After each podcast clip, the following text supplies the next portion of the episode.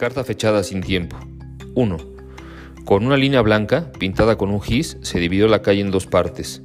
A la mitad de la línea, simulando un círculo, se limitó el centro de la cancha. De un lado estaba un equipo y del otro lado el rival.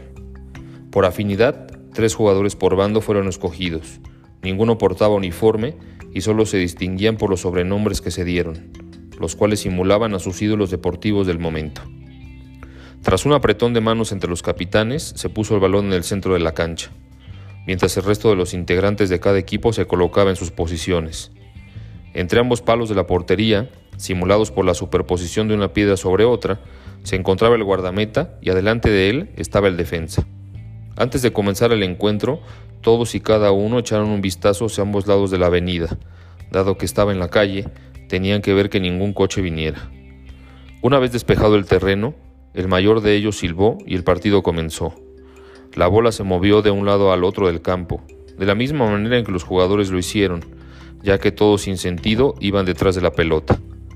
La primera oportunidad de gol lo tuvo el equipo donde jugaba Pelé y Didi, pero el balón se estrelló en la cara del portero, lo que provocó que sangrara de la nariz y manchara la camisa blanca con la que iba a la escuela.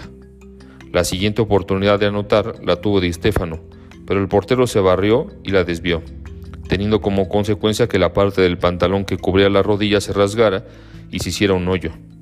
Tanto la camisa manchada de sangre como el pantalón rasgado por la rodilla serían motivo de un fuerte regaño y reprimenda por parte de la mamá de ambos, y de ahí la importancia de ambos sucesos en relación al juego, ya que por unos minutos ambos arqueros estuvieron desconcentrados.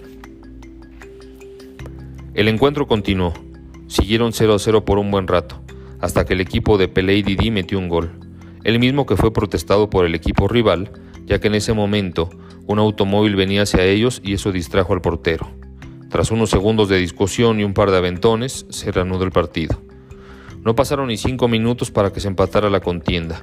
Eusebio, compañero de Di Stefano, burló al defensa y disparó, y disparó tan fuerte que el portero no pudo detener la bola, anotando con ello el gol. Esa pelota, tan fuertemente pateada, fue a dar a la puerta del zaguán de la vecindad, lo que provocó que la señora del 3 saliera a reclamar. Tomando el evento con calma, el más pequeño de los jugadores pidió perdón y no pasó a mayores. Metros atrás de una de las porterías, el señor de los raspados se detuvo para ver el encuentro, y sin tomar partido por ninguno de los equipos, echó porras al juego. Mientras continuaba la contienda, una niña, vestida de blanco, con zapatos negros, cruzó a un lado del terreno de juego, caminando sobre la banqueta, sin ni siquiera voltear a ver lo que sucedía.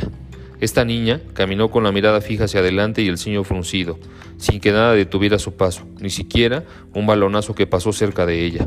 Metros adelante, dio vuelta en la esquina y desapareció. El partido culminó con la victoria del equipo donde militaba Pelé y Didi.